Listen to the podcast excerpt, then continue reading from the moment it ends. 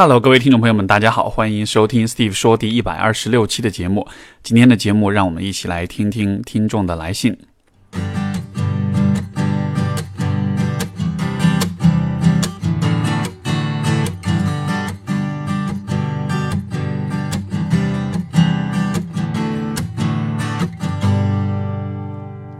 我们今天的第一封信来自啊，这位朋友叫胡乐呵，他说：“Steve 老师你好。”啊，我今年三十四岁，是一名平面设计师，啊，会点插画，会点三 D，喜欢跳街舞。儿时的记忆都是父亲对母亲的家暴行为，给我造成了巨大的心理创伤。所以我从小性格孤僻，不会与人交流，但却是讨好型人格，易怒。这一点和我父亲很像，也让我非常讨厌自己。大学时候还没有一个呃完会的自我认知和边界感，这个地方可能是错别字啊。工作几年后，身边的同事都是九零后了，渐渐开始认知自己，跌跌撞撞吧，也逐渐清晰了一些自我边界，也成长了一些。啊，我渴望成为乐观、自信、开朗的人，但是到今天还没能完全做到。也许跟我心里的那个小孩相处的并不融洽吧。我的情感经历也不多，相处的都不是很顺利。可以想象我的，啊。自我都不够完善，呃，自己都不够完善，也一定会出问题。但是现在非常想谈，呃，想谈恋爱，很渴望得到一份亲密关系。举个例子，我现在在广告公司，工作强度非常大，每天几乎十二小时工作，没有完全没有业余时间，想充实自己，想出去旅行，却又不能没有收入，收入也并不可观。为了进我啊这家非常向往的公司，降低的薪资干了几个月，发现这份工作非常辛苦，且也没有什么好成绩。啊，就是投入产出不成正比，这对我是一个打击。每次有新的挑战，我都想逃避，我就对自己说不能逃，逃是逃不掉的。但是还是会想逃，所以这几个月我的情绪也是忽高忽低的。我在试图调节，有时候啊还会有一些很乐观的假象。可是当我自己感受到一些危机感的时候，又陷入痛苦的挣扎里了。我想问的问题是，怎样管理好情绪？应该怎样和我心里的那个小孩子相处呢？如何判断情绪的真实性，而不是逃避的心理？其实心里还是有很多东西，很多过去的东西放不下，没有好的告别。这种情况，老师建议建不建议我去做心理治啊心理治疗？其实这样的类型的问题，经常都会收到哈，就是。啊，一些朋友会跟我们讲述他曾经经历过的一些很糟糕的事情，然后再讲述当下经历的一些挑战、一些困难，然后最终都会问我说：“我要不要去做这个心理咨询、心理治疗？”对于所有这种类型的问题，就是包括每一位在听节目的听众，如果你曾经的生活中有过一些很糟糕的阶段，如果你能感觉到这些阶这些经历在你心中，在你的啊。内心里留下了一些巨大的伤伤痕也好，混乱也好，或者是一些你感觉你没办法把握的东西也好，只要是有这样的感觉存在，当你问我说你要不要去做心理咨询的时候，我都会鼓励你去。这里面的原因是在于，过去的经历会给我们内心留创造一个巨大的一种混乱。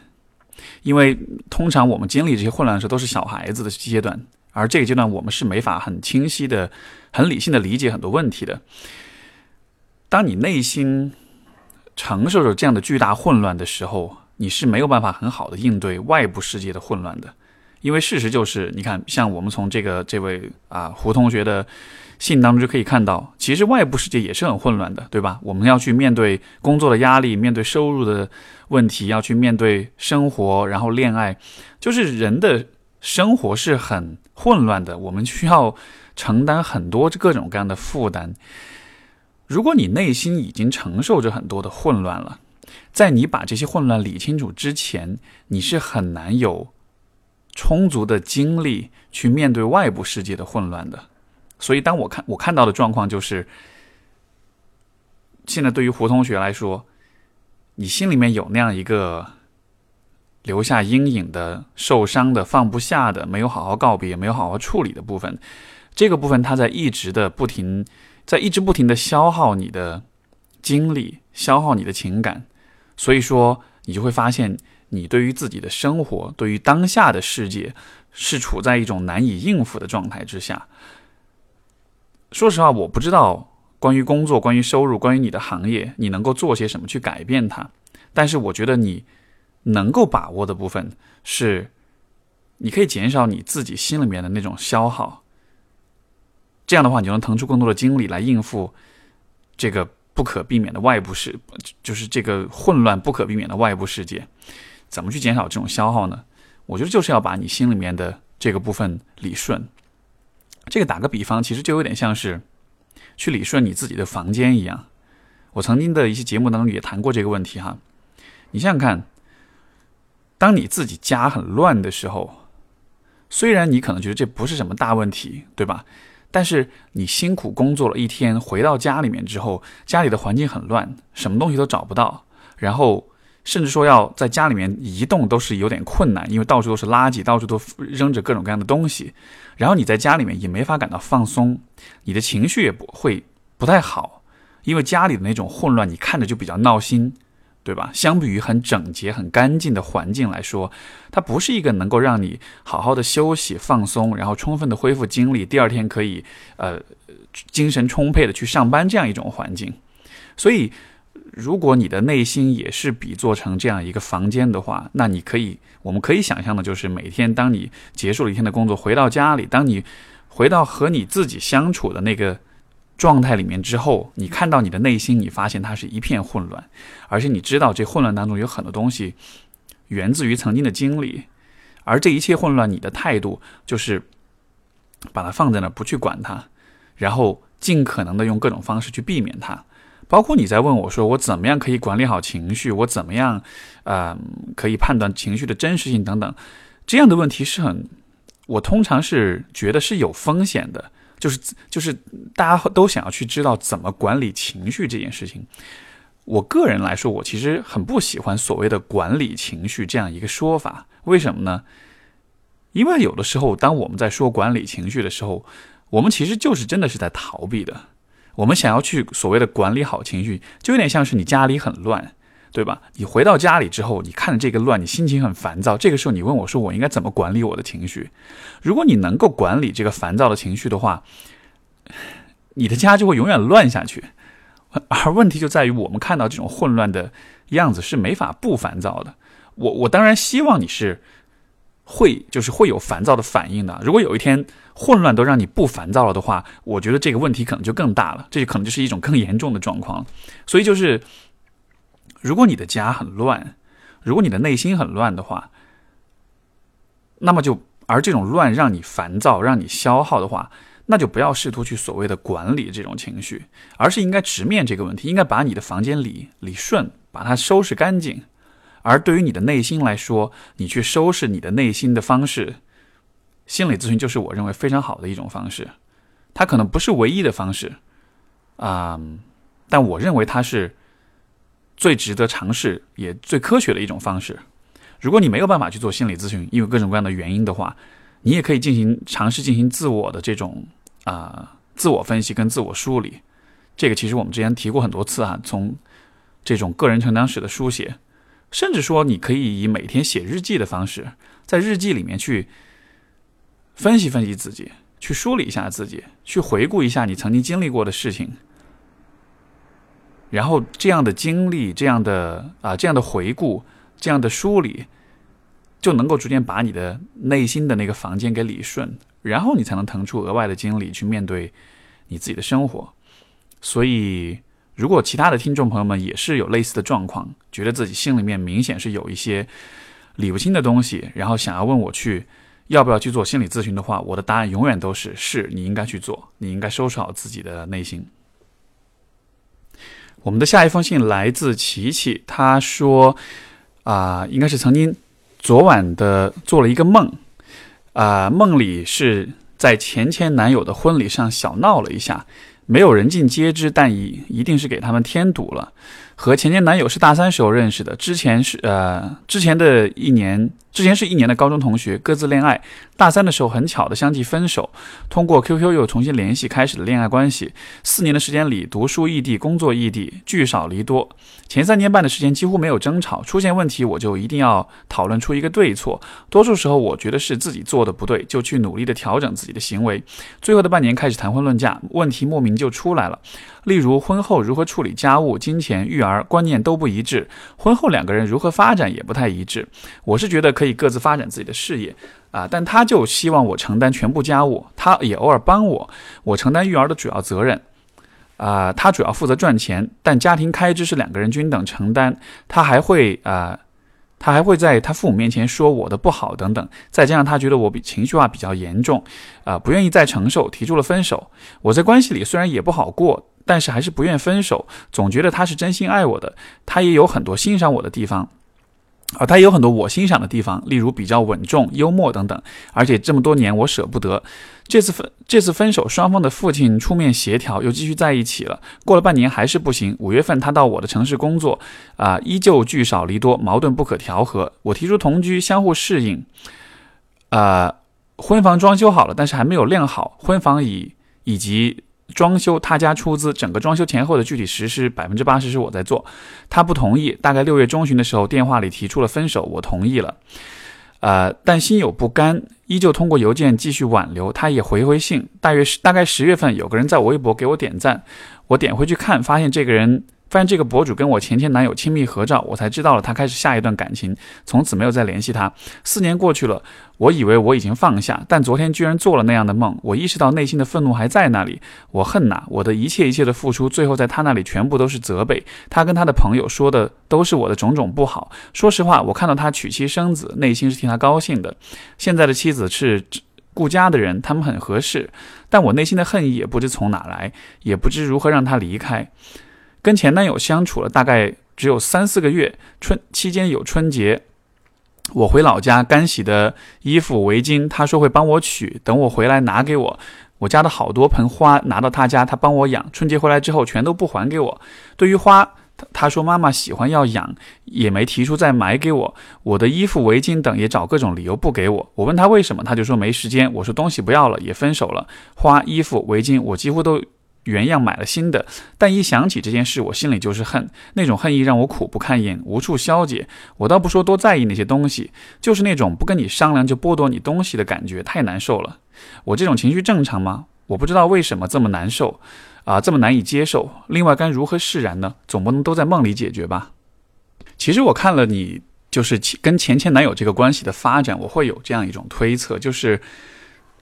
也许你，包括可能很多。啊，朋友都会有这样一个问题，就是在亲密关系里，对于这个关系质量的这种建设和这种判断，更多的是依赖于一些形式上的东西。比如说，两个人啊开始谈婚论嫁，两个人开始装修婚房，就我们会觉得我们开始做这样一些事情了，这就一定意味着啊我们的关系是足够好的了。但是这其实是本末倒置的问题，就是说。本来应该的，本来正确的顺序应该是我们的关系足够好，我们有足够的多的对彼此的了解跟信任、跟默契跟一致，然后我们再一起去决定做这样一些，啊，比如说装修婚房或者考虑结婚这样一些事情，对吧？呃，这个其实让我我我前两天在微博上写了一篇东西啊，我觉得跟这一个问题有一些相关，就是那个问题其实是在讲一个。老生常谈的问题就是两个人交往到什么时候应该，啊就可以上床可以发生关系。然后呢，很多时候朋友们很多朋友们回答这个问题的方式都是用一个时间的限度，比如说交往三个星期或者一个月或者是半年怎么样的。但是这种时间的。啊，标准其实根本一点意义都没有，因为时间的长短并不能决定两个人的关系的好坏。就如同对于琪琪来说，三年半的交往，你看，其实你们在三年半的交往当中，并没有发现你们在观念上有这么多的不一致，那足以说明这三年半的交往当中，大家的那种交流的深度是有多么多么的浅，对吧？所以说。人与人间的关系不会因为时间很长就默认会质量越来越高，信任度越来越高。因为关系的质量也好，信任度也好，这些其实都是需要两个人主动的去积极主动的去建立的。而怎么去建立呢？那就是对话。所以说，关于前面那个交往到什么时候可以上床的那个问题，我当时提出的一个方式就是，其实很简单，就是当有一天你和对方可以去聊。上床这件事情了，当你们可以讨论这个话题了之后，那可能你们就可以真真的可以上床了。因为两个人可以去聊关于性的话题，那说明你们对于彼此的这种信任程度，你们在一起相处的这种舒适程度、放松的程度，可能都是到了一个比较好的状态了，对吧？这样的情况之下，我会，就是我会把可以聊性这件事情，看作是你们关系质量的一个指标。到了这一步了，关系可能就足够好了，那么你们可以上床，而且上床了之后，如果发生各种各样的事情。你们的关系基础可以承受住这一切，所以我觉得，如果把这个判断方式再做一个延伸，就是两个人交往到什么时候应该结婚，我觉得就是得到有一天你们可以去聊婚姻的问题，而且是聊关于婚姻的所有问题，不光是聊结婚这件事情，也可以去聊婚后的很多安排，比如说育儿也好，家务也好，包括你们可以去聊，比如说婚姻的不稳定，比如说出轨，比如说离婚，比如说离婚了之后孩子的这种。呃，关系问题，如果你们可以聊这些话题了，那么就再去结婚。如果你们在结婚之前没有聊过这样的话题的话，那压根就不要着急，因为你们的关系还需要很多的，很还需要很多的维护跟建立。所以我看到琪琪对于前前男友的这个关系，我觉得可能就是存在这样一个问题：你觉得你们交往了三年半、四年，你觉得你们两个？好像是青梅竹马，好像是这个从小一直这样交往大，然后你觉得好像，呃，他是真心爱你或者怎样，这些全部都是像是一种理由，而你没有看到的是你们的关系实际的质量，实际的这种信任程度是完全不足以支撑你们两个走到这一步的，甚至说你们俩的关系，我觉得进入严肃的一对一的交往可能都有点不那么够格。因为显然两个人在观念上有很多的不一致，对吧？所以如果你如果让时间回就是倒流的话，回到你们在交往，回到你们在决定在一起的那个时候，也许你可以看看在那个阶段你们是怎么样做选择的，有没有可能在那个时候其实你们做决做就是做决定做的太草率，因为毕竟大学时代有有有两个人又刚刚分手，所以我理解那个时候可能。是有那种年轻人的那种冲动和，包括本来对于感情也没有什么概念，所以说就可能那个时候做决定可能就是做的很草草率的，然后再加上后来又是异地，所以异地关系的话，大家在做的事情就是维持联络而已，你们实际上并没有实质性的相处跟互动，所以很多问题其实也都被隐藏、都被掩盖了，对吧？所以就是虽然你跟我讲的是当下的这种愤怒，可是我看到这个关系的发展。很多问题其实都是在关系发展初期，最开始你们做的那些决定上就出现问题了，而后面发生的所有这一系列的事情，无非都是最初的那些决定所遗留下的那些影响，在被时间一点一点的放大，放大到了最后，两个人都承受不了了，所以你们才决定分手。所以当今天你告诉我你心里面的这些恨意都都依然存在的时候。也许你可以把这些恨意和你最开始做的那些决定联系在一起。也许你恨的不是这个人本身，也许你恨的是在最开始的时候，你你你对于感情，你对于两个人的关系做了一些非常错误的判断，那些错误的判断一直遗留在你的心中，而这种愤怒就是在提醒你，不要忘了最初这些选择都是你自己做的，而当时的那些选择你真的没有很谨慎的去去做。你看，你也提到了前男友，嗯，当然我，你对于前男友这个关系的这个描述可能就没有特没有特别多哈，但是，呃，我看到一点依然是你很信任他，他许诺帮你做这样那样的事情，但最后也都没有还给你。就是如果你对于这个人的这种品行，或者是你们之间的信任度，会最后导致这样的一个结果的话，我就还是会。疑就是质疑说，那你当初选择和这个人在一起的时候，你是怎么做的判断？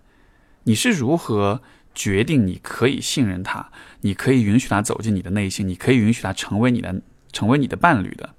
还是说你其实没有太思考这些问题？可能你做选择做的很草率，所以说你你你实际上是允许了一个实际上不靠谱的人，成为了一个呃去去去去扮演了一个。本来需要很靠谱对你的这样一个角色，所以说，从这个角度说，也许那些愤怒，都和这些人，也许当然你前男友这样对你，可能也这的确也会让人愤怒啊。但我只是说，这种愤怒可能不完全是关于这两个男人的，有没有可能这种愤怒更也是在提醒着你，你需要认真的重新审视你选择伴侣以及推进关系的那些决策过程，因为从现在过去的两段关系来看，这个决策过程的。效率和可靠性真的非常的低。希望这个角度对你有启发吧。我们的下面一封信来自啊果冻，他想分享一个疑惑，关于拖延症。昨天晚上又是啊玩手机到凌晨三点，才匆匆的把我的书看掉规定的页数，然后就四。然后就四点到床上做冥想，然后写下这个。第一是我发现有点害怕拒绝别人，好像少聊一下天就会怎么样，会惹对方不开心，好像就是自己不重视这个关系，其实不会的。第二也是最重要的，我不相信我自己，我觉得不会成功。这个书这个课我看不懂，理解不了，下意识的就会想放弃，因为之前的行为模式遇到困难就放弃，因为有计划。啊，一方面觉得自己必须要完成，所以拖延到尽量啊，所以拖到尽量晚，拖到最后不得不做啊，导致身体疲劳啊，因为拖延而产生内心的焦虑啊，才会去完成，以此完成拖延这个行为过程，也可以解释脑子有很多想法，也是阻碍自己继续做下去的理由。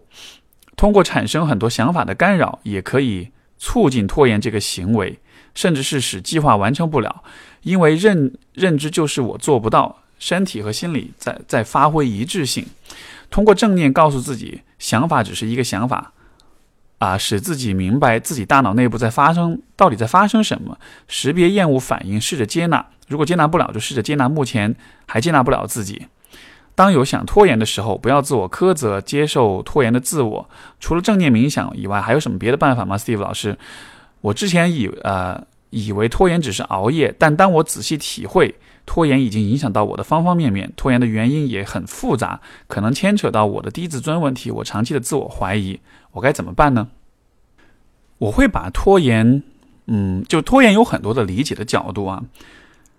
我的一个角度是，我会把拖延看作是一种习惯性的自我欺骗。就是当一个人在拖延的时候，他实质上是在骗自己。这件事情我可以晚点再做，我可以等会儿再做。啊，如果我延迟完成这件事情，是不会有什么糟糕的影响的。但实际上有很多的影响。现实的影响就是你有可能因为拖延而没有办法及时完成你的工作，而更为隐晦的、更为隐形的影响就是这个拖延的过程会增加你内心的能耗。会带来更多的像你说的更多的疲惫、更多的焦虑感等等，对吧？所以当我们在拖延的时候，或者说当一个人经常会拖延的时候，我会把这件事情视为这个人会习惯性的欺骗自己，而且好像这种自我欺骗是 OK 的，是是自然而然的，是理所当然的。所以说，当你告诉我你有很多拖延的时候，我会反过来想要问你的，就是在你的生活中。不管是当下生活还是过去的生活中，有什么事情是你需要去欺骗自己的？有哪些谎言是需要你一直都不停的去告诉自己的？因为不知道是因为什么样的原因吧，看上去你形成了这样一种就习惯性的、经常性的骗自己这样一种模式，而拖延其实只是这种习惯性自我欺骗当中。引衍生出来的问题之一，所以如果从对自己撒谎、骗自己这个角度，我不知道你还能看到更多的一些什么问题。但是，如果你是一个不会对自己撒谎的人，如果你做的事情都是符合内心的想法，你不允许对自己有任何的忽悠，那么你就不会接受自己的拖延了，因为在一个。不接受欺骗的人看来，拖延这件事情就是对自己的一种冒犯，是对自己的一种欺骗、跟误导、跟不信任，对吧？从当下你的行为选择来看，好像这种自我欺骗是 OK 的，就好像是在某种程度上，你是可以接受自己被骗的。这是一件，嗯，虽然有点不好，但是好像也没有坏到那么糟糕的事情。可是你想想看。我们会很轻易的接受别人骗我们吗？当另外一个人欺骗你的时候，你会感觉会怎么样？是不是会很愤怒？是不是会觉得你这个人怎么可以这样子做？如果是的话，那反过来，为什么对于自己的欺骗又可以这么带着侥幸心理的去接受呢？所以说，可能真正的问题是出在这里，而不是出在拖延本身。It's two o'clock on the edge of the morning. She's running magical circles around my head. I hitch a ride on a dream she's driving. She turns to kiss me, I crash back into bed. Across the street on a grayed out Monday. I see the girl with the eyes I can't describe, and suddenly it's a perfect Sunday and everything is more real than life. I think I'm back in the dream. I think I'm back on the ceiling. It's such a beautiful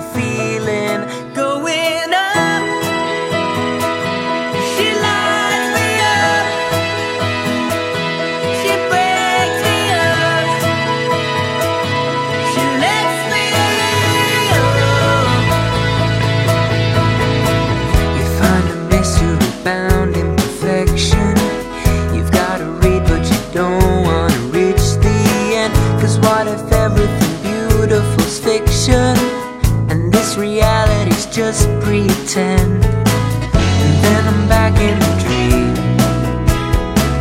I'm looking up at the ceiling. It's such a beautiful feeling going up. 我们的下一封信来自一位叫啊、呃未知的朋友，他说：“我目前二十岁，在老家小县城实习。我家的我的家庭关系很糟糕，大致情况就是爸妈性格不合，吵架打架无数，勉强过着日子。爸爸性格内向，懦弱无能，啊、只要顽固，没有上进心和竞争心。在家里，他更像一个妈妈的角色，对生活各方面也更细心。很小的时候，我是喜欢更喜欢爸爸的，因为他脾气好，但他也有暴躁的一面。”呃，在我小学六年级到初三的阶段，我和他的关系都非常恶劣。他把自己的负面情绪发泄到我身上，把人性丑陋的一面暴露出来，而我在痛苦之下，啊、一边厌恨他，一边渴望逃离。后来我去外地读书，他也在外地打工，我们少了直接的摩擦和冲突，关系也得到一些缓和。而我妈性格强势、争强好胜，更像一个爸爸的角色。因为各种各样的原因和十来年的相处，我和家人之间基本上是没有正常沟通的，连日常聊天也很难进行。在没有争执和矛盾的情况下，就是他们一味的说，而我不耐烦的说“好，知道了”。我知道我和父母之间，我和我爸、我妈之间都存在着无法抹去的伤害和负面影响。长大之后，我在理智上可以理解他们的各种行为，但情感上的伤害无法修补。我对他们的厌恨。啊、恐惧、逃避已经成了一种本能。现在我实习了，和父母也不在一起生活，只有电话和微信联系，很少有直接的矛盾冲突，关系上不像小时候那样不平等。我没事从不主动和他们联系，啊、就是我妈说的，只要 只有要钱了才想起他们，即使他们打电话给我，有事情说或者纯属啰嗦一下，我的口气都是很不耐烦，不想多说。父母日渐老去，我不再希望他们有什么改变，但我对自己的。啊，感到自责和焦虑。我讨厌自己的这种样子，希望能够改变。也知道父母有着他们自己的局限，但是多年来压抑在心底的对他们的怨恨也难以消解。我面对他们的时候，只有反抗、呃反感的本能，事后才有了理智，于是自责。我的性格存在着各种缺陷，影响着我人生的各个呃方方面面。我觉得自己像一个爱无能。人际关系方面，我内向自卑，没有很交心的朋友。表面上我一切正常，能日能进行日常的人际交往，只是内向而被动。但我知道自己内心有一堵高墙保护着自己，阻隔着别人。我觉得是造成我这些问题的啊、一大原因是从小缺爱，而我不讨喜的性格、自我封闭的心理，反过来又更加难以和别人建立相互的情感连接。总结一下我的问题是。该怎么突破自我、自己成长环境和经历造成的局限，走出爱无能的死循环呢？这位朋友的来信其实和之前很多信都比较像哈、然后我觉得关于要怎么处理这样的一些问题，我以前谈的够多的了，所以说我不想再啊、继续重复一些老生常谈的东西。不过就这一封信本身，我觉得想提出一个以前没有提出过的角度吧，就是说这位朋友所描述的状况，我觉得也是很多的朋友在可能二十出头，就二十几岁的时候，会就包括我自己都会经历过这样的阶段，就是好像我们在啊、从十几岁到二十几岁这个过渡的阶段，这个时候是我们的自我意识开始爆发式的增长的时候，因为你读完了大学，你走上了社会，你开始工作。你有了自己的生活，你需要对自己负责，对吧？在这样的情况之下，我们的自我意识会有一种爆炸式的增长，而自我意识越是增长，你就越会注意到曾经的很多冲突、跟矛盾、跟困难。所以在这个阶段，我觉得会体验到这种很强的啊、绝望、跟挫败、跟不知所措。嗯，在一定程度上其实是必然，是不可避免的，因为这就像是。你曾经生活在一个啊、很脏的环境里，但是你不觉得呃这个环境是很脏的，因为你习惯了。然后当有一天你换了一个新的环境生活，这个新的环境很干净，然后这种干净才会让你才会提醒你意识到说：天哪，我曾经生活的那个环境是多么的脏呀！所以说，在这个阶段的这种。有点像是自我自我认知或者说自我意识觉醒了之后的一种后知后觉的一种醒悟吧。这种醒悟会让我们觉得，天哪，我曾经是经历过这么多这么糟糕的事情。如果你的状况是这个样子的话，我觉得一方面你应该继续去思考和尝试探索这些问题，跟父母对话也好，跟你自己对话也好。接受咨询也好，做自我的梳理也好，这一切工作都应该做。但是另一方面，我觉得也应该有这样一种预期，就是你所讲到的所有的这些问题，它不会是一个你可以彻底的摆脱、完全的处理干净的问题。因为事实上，我想我们在人生中追求的，并不是让不完美的人生变得完美。让不快乐的经历烟消云散。我们真正在追寻的，其实是能够找到一种方式，既可以接受过去这一切的存在，但是又可以掌控和把握自己的生活。所以，我想表达的意思就是说，说的直白一点，就是这个阶段你就是会，这个阶段你的不开心，那就不开心好了。但是同时，我觉得你应该做的是，去找到你自己人生的驱动力。找到你自己想要追求的理想、跟目标、跟方向，因为如果能够有这样的一些东西去驱动你的话，这至少就能让你在当下可以暂时的接受，可以暂时的承受现在这些不可改变的问题。我想到我自己啊，在比如大学阶段，也是有这样的感觉。就突然一下发现，天哪，曾经这么糟糕，太不可思议了。如果那个时候，因为那时候我是明显感觉自己内心是充满了各种的怨恨跟愤怒的，但是怨恨跟愤怒不会让人往前走，它只会把你陷在原地，捆绑在原地。可是我觉得，如果你因为这样一种不可避免的愤怒，而让自己的整个生活都停滞的话，那这就亏大了。因为实际上人都必须要往前走，实事实上是当你我倚老卖老一下，当你往前走走到一定的时候，你再回头来看今天你的这种很糟糕的状态、很愤怒、很怨恨的这种感觉，其实你会觉得嗨也就那样，没什么大不了的。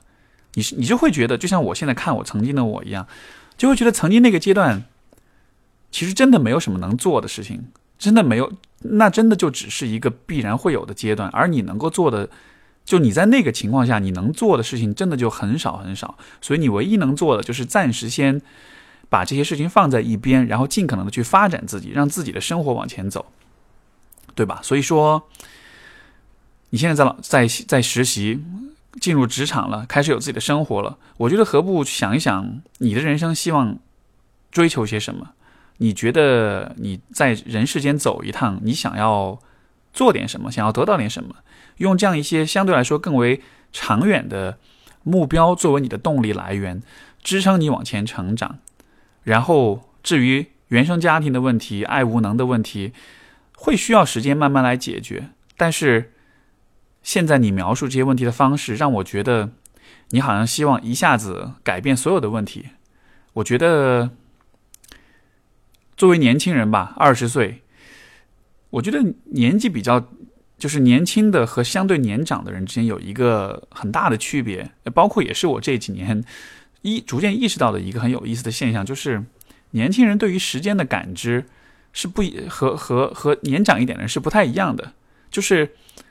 你看，其实这个我之前的节目也说过哈，就是越越小的、越年轻的人，尤其像比如小孩子，是非常承忍受不了时间的这种缓慢的流逝的。所以对于他们来说，一分钟像是一个小时的样子。而二十岁的年轻人，虽然不至于像婴儿这么，呃，就是小孩子这么不耐烦，但是也是有这样一个问题，就是可能对于你来说，一分钟就等于是，哼，比如说十分钟的样子，所以也是很不耐烦的。所以当我们在这个年纪比较年轻的时候，说到了关于家庭、关于自我成长的问题，可能就会本能的想要尽快的去解决一些问题，但是很多啊，在长期积累下来的问题。它的改善、它的变化、它的化解，其实都是有一个时间维度在里面的。而这个时间的维度，有的时候是以年做单位的，甚至是以十年做单位的。所以说，你得需要耐心，你需你得在一定程度上，你得需要慢慢的熬。而在这个熬的过程中，如果你自己能够同时去完成人生的那些追求跟理想的话，这可能才是对于你的。宝贵的生命，最好的、最高效的一种利用方式吧。下一封信来自小粉，他说：“缺爱的人怎么才能发展正常的恋爱关系呢？”又经历了一段短暂的都不知道算不算做感情的感情，在对方一句“我们不合适”，但又说不出具体原因之后，再次的结束了一段我本来以为还挺有戏的感情。我过往的类似经历啊，无法控制的全部都出现在脑中。近几年来。最长的感情不超过三个月，而这次是一个星期就结束了。我知道肯定是最开始啊，我最开始太着急，着急火热起来，着急讨好对方。这次的这个人是在网络上认识的，我们最开始聊得特别开心，因为文字一，而且因为文字开车，所以可能很快拉近了距离。接着我们就开始视频聊天，感觉。彼此感觉都特别好，所以我们很快就商定我买机票去见他。见面的时候，我自己感觉相处还行，但现在想想，或许见面后总会打破想，呃，总会有很多 想象被打破吧。他其实是有些秃顶，我都没有太介意。我告诉自己，既然聊得那么来，不如试试。离开的路上，我因为他说了很多前女友的事情，闷闷不乐。结果他也没有好气。分别后，感觉两个人氛围都不太对。果然，只过了一天，他就决定要结束这段关系了。想想之前的类似的经历发生了好多次，我不禁开始怀疑是不是我太不值得爱了。可是我就是很想被爱啊，我宁愿讨好别人，可是呃，可我就换不来我想要的。我也想控制自己，不要那么快，有一点点好感的时候就进入过多的想象。可我不知道怎样才能做到。缺爱的人要怎么能够发展正常的恋爱关系呢？其实看到这个小粉的描述。我我想先打个广告啊，就是在我的微信公众号里面，在线课程里面有一有一门课叫做《如何让男人上心》。这个课程其实是我好多年前，可能一一二一三年、一三一四年左右做的课程吧。但是我觉得很多内容还是放在现在这个小粉的这个状况里面，我觉得还是很适用的。比如最简单的一个道理就是，两个人如果异地恋的话，要决定见面，一定是让男生飞来见你，一定不是你去见对方的。你也讲到说你很着急啊，讨好对方，很着急火热起来或者怎样的，所以我猜，可能你在关系中很多事情都是主动的去做的，对吧？但是我在那个如何让人让男人上心那个课程里面就讲了，这是你能够做的最错误的选择，因为实际上在男女这种异性恋交往的关系当中，永远都应该是让男生更主动一些，女生都应该。相对来说更被动一些，就当这种被动就是说不要太主动的去做很多的事情。嗯，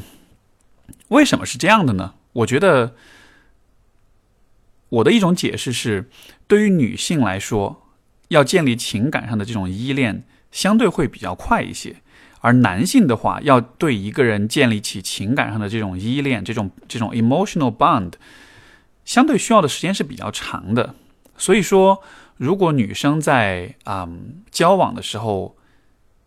我也不说你不完全不能主动，只是说如果你的主动程度已经大大的超过了男生的话，比如说两个人异地，每一次都是你去见他，比如说约会，每一次都是你去啊、找他，去方便他就近他的地方，对吧？比如说每一次发信息都是你秒回，而他要过很长时间再回你，这样一些不平衡出现的时候，就会产生一个很重要的问题，就是你对他建立情感连接和依恋的这个速度，已经超过了他对你建立情感连接的速度。而男生本来就相对来说，他那个情感建情感依恋，他本来建立的速度就会慢一些。如果你还跑得很前面的话，那么最后的结果很有可能就是你进入角色了，但是他还在外面神游。这样的情况之下，其实就会把你放在一个非常不利的位置。所以我理解你，嗯，很希望被爱，很缺爱，很渴望有人找到一个能够真正爱你的人。我觉得就恰恰是因为你很想要找到被，就是能很想要找到爱你的人，你就恰恰需要很谨慎的对待，就是和男生的交往。在这种交往的过程中，不要用太多的主动去对待对方，因为如果当你很主动的时候，你其实就没法区分对方到底是因为你的主动而给你一些回应，还是因为他发自内心想要这么去做。这其实是对于很渴望爱的人非常重要的一个盲点，就是一个人很渴望爱，他就很想要努力的让让对方来爱他，对吧？但是你在很努力的时候所得到的那种回应，到底是因为你的热情，还是因为对方真的发自内心那么做的呢？其实你没法回答这个问题，对吧？因为你的主动反而就。就是你的主动反而就蒙蔽了你，让你没有办法区分对方是否出于真心。所以说，如果你很渴望爱的话，你就需要真的想办法去看看对方对你的所有的付出、所有的言行到底是不是发自内心。而你想要搞清楚这个问题的话，你的那种主动也好、过度的热情也好，就一定得想方设法的把它收敛起来，因为这一定是会干扰到这种观察跟这种评估的。所以，这就是为什么我觉得两性交往当中，女性相对来说也没有说非常绝对的冷漠或者高冷，那太过了。但是我觉得大家需要看到，男性和女性在一定程度上情感连接建立的那个速度可能是不一样的。所以说，作为女性，我觉得需要谨慎一些。啊，我们今天最后一封信来自一位叫样的同学啊，不是同学，实际上 邮件的标题写的是“中年晚熟离异男求助 Steve 老师”，所以不小心美化了一下他的年龄哈哈。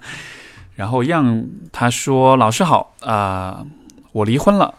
他出轨了啊，女字旁的他，和平分手，财产和孩子我都没争，离婚不离家，家里人瞒着。他是我同学初恋，之前我有意识到，试图改善。”为时已晚，现在常晚上睡不着觉，很早醒，满脑子都是他们缠绵的场景。我们还生活在一起，觉得他很可恶，可又有生理冲动，为什么呢？每天早上我去送孩子，尽量少出，啊、少出差照顾他们。可当我看到他还手机和别人聊天，忽略孩子的时候，我崩溃了。没错，他们还在一起，我知道这已经和我没关系了，可我还是愤怒、难过，感到被欺骗。离婚时候你说我们把精力都放在孩子身上，现在呢，我如此付出换来的难道就是，啊、给你时间和别人约会吗？是羡慕嫉妒恨，是对他有预期，还是放不下儿子？我好像特别纠结于他出轨这件事，原以为能当做亲密关系当中的一个错而已，可始终做不到。如果他能彻底断开，全身心投入到孩子上，或许还好一些。而现在一切让我。对他彻底失去信任，有想过和他沟通，但聊不下去。有时候特想搞清楚那个人是谁，到底怎么回事。之前也自责，觉得他这样大部分都是我的错，是不是我、呃？是不是就是把所有的未知都当做已知呢？我会试着去理解他，可越是理解，就越觉得自己可怜，好傻，人善被人欺，好像内心想法和实际行动是相反的，总是在矛盾中反复，很痛苦。求建议。OK，我收回前面的那个说法啊，我觉得确实是同学啊，真是学生心态啊。哈 哈呃，开玩笑，呃，其实样的这个信里面，我不知道听众们能不能猜想一下哪一句话是我最不同意的。我最不同意的部分其实是，当你说人善被人欺的时候，因为你会用善来描述你自己，可能也有很多听众也会觉得哇，他好好善良啊，好容易被欺负啊，对吧？从我的角度来说，我觉得你和善这个字距离是很远很远的。我不认为你很善，我认为你在做的事情其实刚好是善的相反面。什么意思呢？看上去你好像是很包容的、很照顾的，然后很负责、很体贴，很你可能会给自己已经贴了很多的标签了，对吧？我我是这样一个如此负责的人，财产、孩子都没有争，然后和平分手，试图原谅他，呃，看上去很善，对不对？可是你在做所有所有这一切的时候，你其实是在支持另外的一种恶，这种恶呢，就是你的。伴侣或者说你的前妻，就是你是在过度保护他，让他啊可以不去直面他的所有的这些行为应该带来的后果。在一定程度上，你有点像是一个过度保护的一个家长，像是一个父亲或者母亲太保过度保护自己的孩子，所以不论他犯什么错，你都会想方设法的替他摆平、替他搞定，然后不让他自己。啊，直面那些他本来应该接受的那些后果，包括那些惩罚。所以现在你在做所有这一些事情的时候，你都说服自己，我是很善的，我做这一切都是因为我是个靠谱的人，我是个很好的人，对吧？但其实不是啊，因为他对你做的这些事情是很糟糕的，甚至说是我觉得是这当中是有很恶的部分的，是有很邪恶或者说很坏的部分的。而你扮演的角色，你不仅没有去阻止或者抗争这种这种恶、这种坏，你同时还在继续给他添砖加瓦，继续的去维系他，去维持他，去促进他。所以说，你说这这到底是善还是恶？我我我做一点脑补，就是说，也许你的父母也是这样对你的，就是他们也会。对你有过度的保护，他们也会让你尽可能避免去，就是当你犯错的时候，他们可能不会批评你，他们可能会安抚你，会让你觉得没关系，一切都是 OK 的。当你做了什么糟糕的事情之后，也许你都是不需要去承担那个后果的，因为他们会帮你搞定。当然，这只是我的脑补啊，我我只是想说明的是，当你在对待你的前妻的时候。你并没有在做一个善的人，因为你的过度保护只会宠坏他，只会放纵他，只会让他更加的认为这样的一些行为全部都是 OK 的。这样子的话，一方面是会给你自己带来很多很多的困扰跟痛苦，另一方面其实你也会毁了他，因为你会让他习惯用这样的方式和人相处。因为其实他也在骗他自己啊，就他也在告诉自己说啊，我这样是没关系的。因为虽然可能这么做有点有点有违我的良知跟良心，就假设如果他有良知和良心的话，他可能感觉得到这样子对你可能是不太好的。但另一方面，他可能也在说服他自己，嗯。既然我的前夫看上去好像没什么，那也许这件事情真的就是没什么的，所以他也活在他给自己的那个自欺欺人的谎言当中。而同时呢，你也给自己编编织出这样一个谎言来，也许我们全身心的投入在孩子上，也许我们努力的沟通，事情就会好一些。所以我觉得是时候从这种谎言当中醒清醒过来了，醒悟过来了，不要再这么继续做了。这并不会让你变成一个真正意义上的好人。因为对我来说，好人不是一个完全全然的通过牺牲自己去满足别人的人，那样的人不叫好人。因为任何一个人都是有人性本性的部分的，任何一个完全牺牲自己，然后不计回报的人，最终心里面一定都会落下很多的怨恨、跟愤怒、跟不解。其实你现在状态就是这个样子的，对吧？所以，我觉得真正善良的。真正善的人，真正好的人，是能够一边照顾好别人，但另一边也会在关系当中很努力的照顾好自己的。因为只有当你让自己满意了，让自己的生活过得啊满足或者开心了，你才有可能在面对他人的问题的时候，保持很平衡的、很投入的、很善良的那样的一种心态。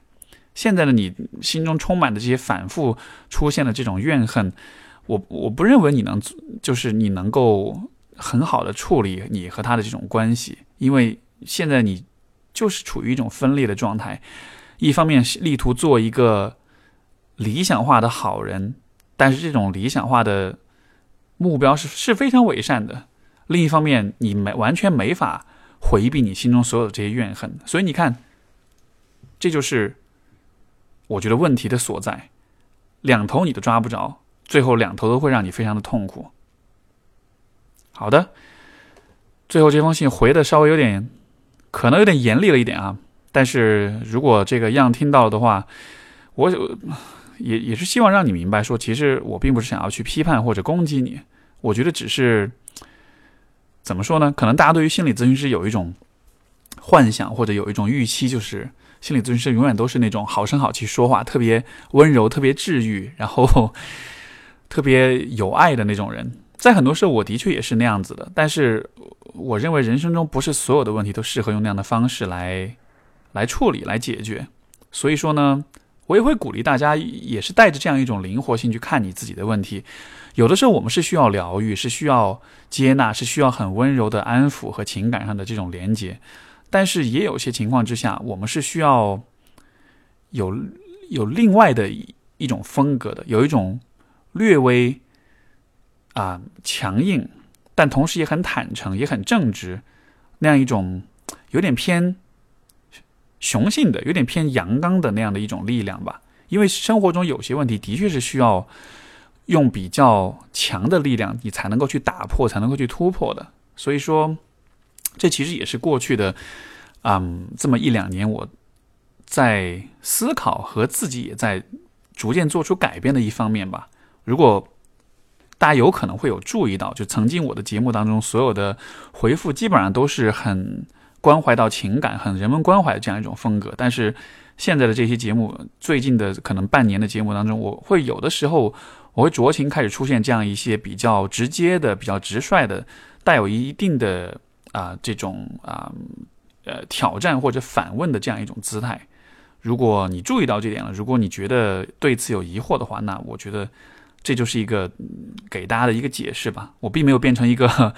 更凶狠或者是更冷漠的人，只是说我觉得想要用更多样的方式去为大家提供反馈和支持吧。好的，所以这就是我们今天的节目，感谢各位的收听，我们下期再见，拜拜。